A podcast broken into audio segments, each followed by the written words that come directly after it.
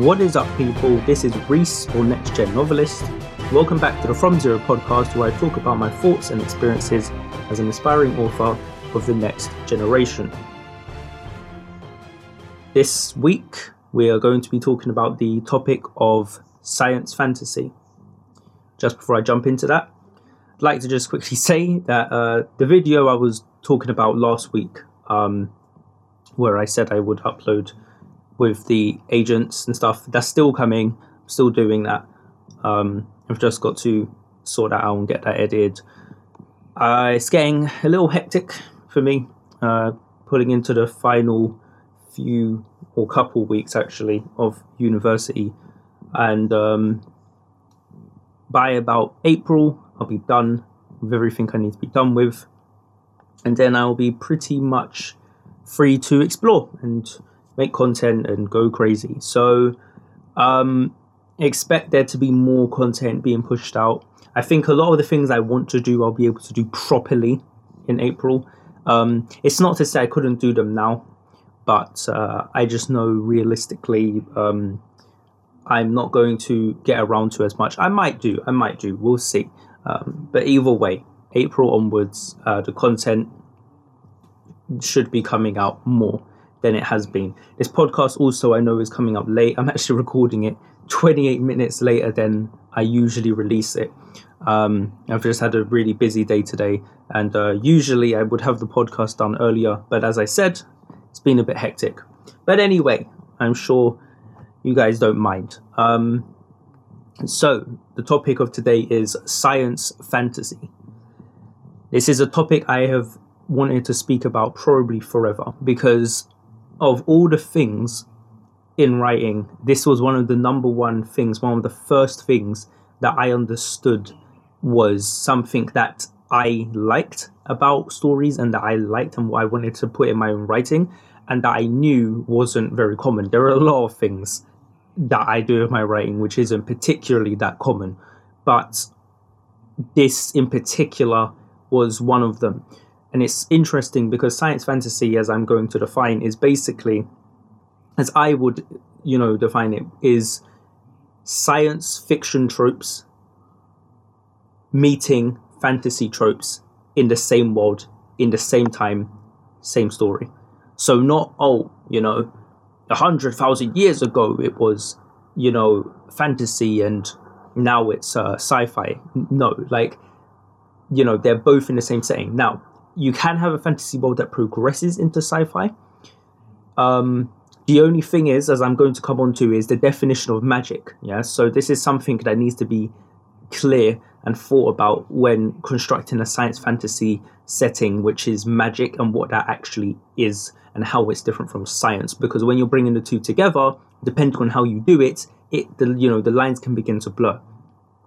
So science fantasy if you're making a sci-fi story and it's something that has you know all these sci-fi elements like spaceships and aliens and lasers and whatever other things that you put in sci-fi if you have all those tropes and then you say okay now we're going to get some fantasy tropes. Ideally you're not using medieval european tropes. You can use maybe more archaic structures, like political structures, like feudalism, you know, monarchy, right, an empire. But I don't think having people running around in chainmail, you know, and steel plates armor, you know, and uh, having broadswords, you can do it whilst having people with machine guns. Um, my story is kind of like that, but I think you, would well, no, actually isn't because I don't have medieval level technology. But you have people with swords and people with guns. But um, but I think you you have to have some logical explanation for this. Okay, if you're going to do that, but that's like the very basic cliche way of bringing science and fantasy together. Um, is you know getting the most identifiable elements of both genres and then meshing them together you can do that. Um, it works. The first thing, though, to consider is what type of science fantasy it is. Generally speaking, I've found that science fantasy will usually have two different types of plots in terms of how its setting and world is. So, in regards to the actual science and fantasy elements, usually, you know, the conflict or the plot or the situation regarding them is one of two things. Either one, it's science against magic. Okay, so that's right. We have the science, we have the technology, they have the magic, we're going to take them out. Yeah, and we have the magic, we're going to take out the science. And I think that that is, you know, one of the, the easier version. I find that um, the second one, which is merging science and fantasy, sorry, sci-fi and magic. So science and magic, bringing them together. I find that is harder because, like I said, you have to be able to distinguish very clearly between what is magic and what is science. And I think a good way of handling this is having your characters question these things. I love making characters question things that you, you know, if it was the real world, you might question. You know, why is the sky blue? Just those kinds of things, you know, like why don't we question that? Let's have our characters question those things. Just because it's every day to us doesn't mean it can't still be a matter of curiosity. You know, it's like these wonders of the world. They may be things that are naturally there, and they may have always been there and been there long before us, maybe even, but they're still curious to us in just how strange they are. Right? So I think your world should have things similar to that, and magic will be one of those things anyway. That's why it's magic. The entire point of magic being, you know, magic is that not everybody understands it. So when I define magic, the way I usually say it is magic is magic so long as not everybody can use it. And so long as not everybody understands it. The moment that everybody understands how it works and can replicate it, it's science. Even if everybody can understand it, but they can't replicate it, I would say you could still push that as magic. The only reason why is because it's a mystery. Basically, it has to be elusive in some manner. Otherwise, it's not magic. It's just science. you know, um, because a lot of the things we can do now, if you were to show them to people a thousand years ago, they'd think it was magic, right? Um, if I told you that you know a man could fly, even if it is something just like paragliding or whatever, you'd still think, you know, what what madness is that? You know. Um, you know, you show someone electricity, blow people's minds, right? The internet, Jesus, you know, people would literally freak out that they could communicate with somebody instantaneously on the other side of the planet. Crazy. Yeah, and then we've gone to space and all these things. So things we've accomplished now through science, once upon a time, not even that long ago, to be honest, even a hundred or so years ago, would have been seen as ridiculous or out of this world or you know insane or magical. They wouldn't have been seen as realistic but they are now right? I mean there are things which are coming soon which are like this. I remember when i was younger you know virtual reality the, when i would see that i remember playing sims and they had this virtual reality headset console on there um, you can still see it when you play some of the sims games and i remember thinking wow like that thing looks so cool, but it will never exist until I'm like old. I thought I was going to be an old man by the time virtual reality was a thing. I don't know why I thought that, but I did. I just thought, oh, you know, it would take ages because it seemed so futuristic to me, especially being a very passionate video gamer. I couldn't imagine being able to put something on your head and being in the game like that. And it's here now, right now. I know people who own it. I don't own uh, any virtual reality headsets myself. Um, because personally there's no games really out there that are of interest to me on it but you know it's it's it's it's here and it's actually real you know? It's amazing and it's going to be far it's going to advance far more you know? A lot of other things in science are going to advance. There are things that we don't even know about which are coming.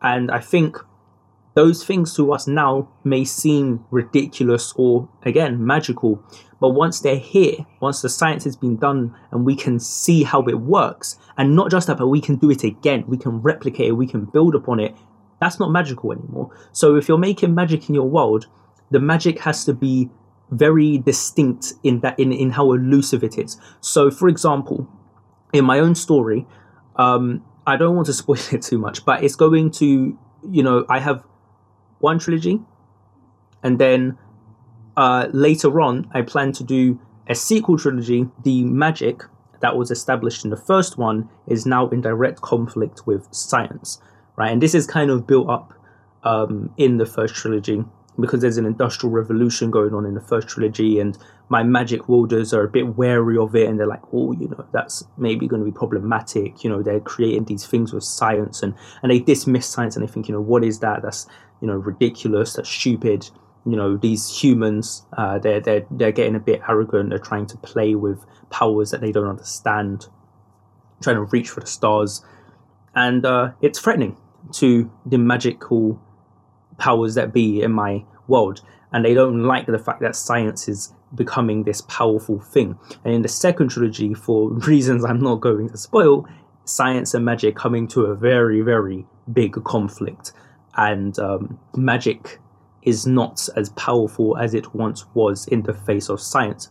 And some things which were considered to be magic are no longer magic. By the end of the first trilogy and into a bit of the second, you'll realize that some of the things which are considered magic maybe aren't quite as magical as you thought.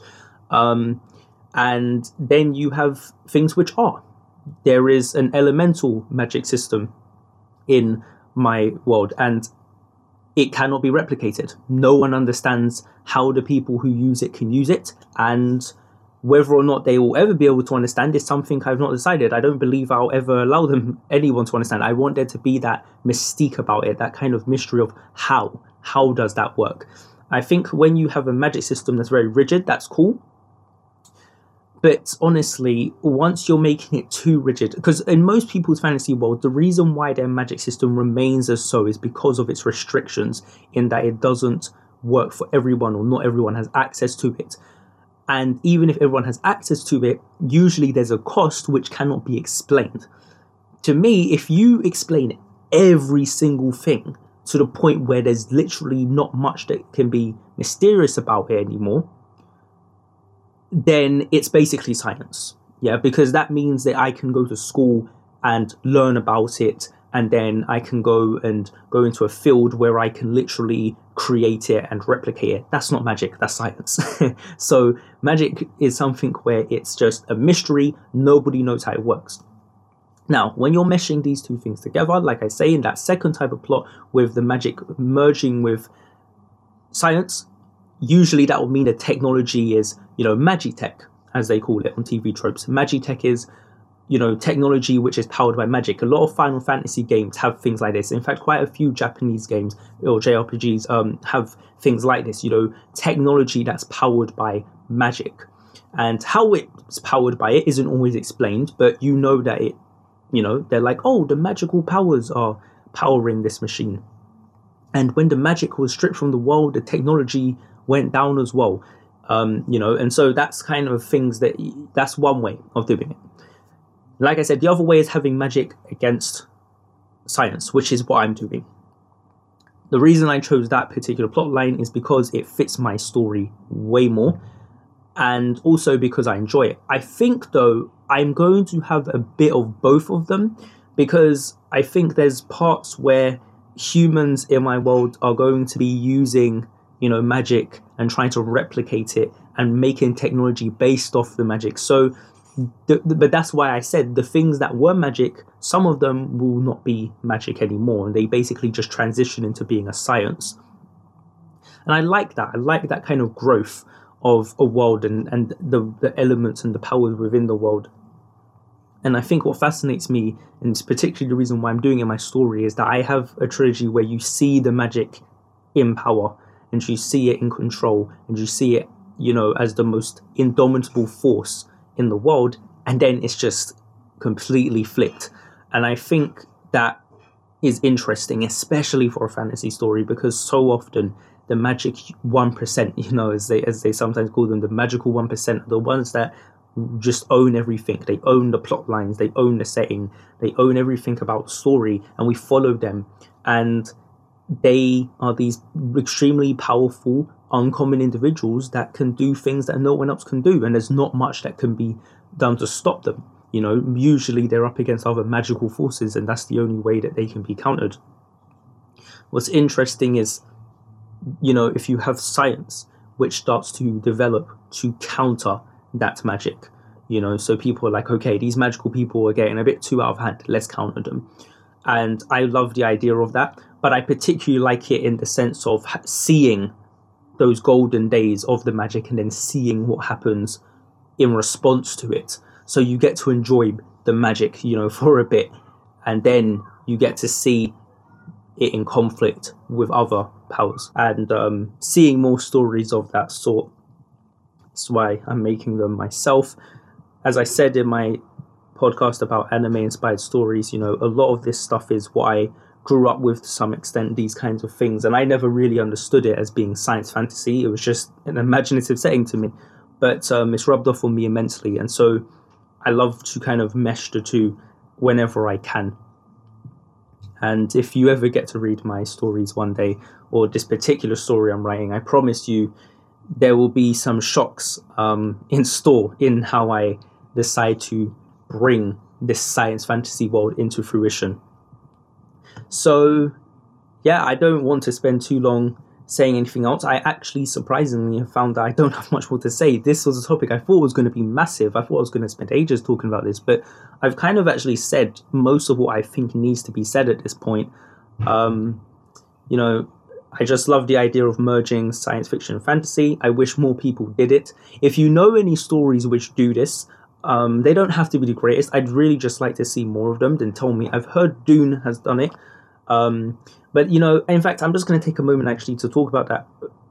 When I talk about science fantasy, a lot of times when I see people recommending it, they recommend stories that do it in this very, I would say, implicit or, you know, kind of minimal way, like Star Wars. Okay, Star Wars is technically science fantasy, but it's in a way where it's like the Force is the fantasy element but because so much of the superficial parts of Star Wars is sci-fi, because so much of it is, you know, following the tropes and got the set pieces you find in that genre, I don't feel as though you get the fantasy side as much. You do to an extent because they do, particularly in the original films, make the Force feel like this mystical, magical thing. So it is there. But Star Wars is one example. And even after that, you know, there's not a lot of stories which have it. From what I've heard of Dune, there's this thing with the spice and supposedly that's somehow a bit magical. Again, I've not read it, so I don't know. But even if that's the case, I think what I'm trying to get at here is the two examples I just told you was where the plot or the setting at least has explicitly on some level understood within this world people know this is magic this is science they're together or they're opposing and the characters know this not that the readers have to discern it after the fact right um, so that's the main difference as well so when i'm saying i want to see stories more like this not Star Wars because Star Wars doesn't have the Force in conflict with science. Okay, um, that's not really what I'm talking about. I'm talking about something where you have magical powers and you have science powers, and they are in conflict, or as I say, they are working together and they're merged. And the people in the stories know what is what. You know, they they're like, this is magic, that's science. I repeated myself a bit there towards the end, but I really do want to really reiterate that because a common a lot of the time when I talk about science fantasy to people, they always recommend or tell me about these stories that are doing it in this way. That's not what I'm talking about. Um, it's close, but it's still not what I'm talking about. Okay, in my story, the characters they know they're like, we have magic, they have science. You know, we there's a problem here, and they call it that magic science, right? or at least they within my the context of my world they have some kind of name for it that is you know um, that is a connotation of magic. So yeah that's a common thing people often say to me but it's not what i'm talking about. So sorry for repeating myself but i really want to get that across. Um, yeah that's pretty much all i've got to say. Podcast is 20 minutes. That's great. Didn't want it to be way too long um, I'm quite proud of myself for only banging out 20 minutes. Sorry that it came out a bit late. I'm going to try and release more videos, as I said at the start. Things are a bit hectic, but I'll get back on track. That video with the agents is going to come out. Don't worry, it'll probably actually be out this week, definitely, um, because I will have a bit more time to have to, to get it out than I had this week. So, yeah, that's pretty much all I've got to say. And I'm out. Peace.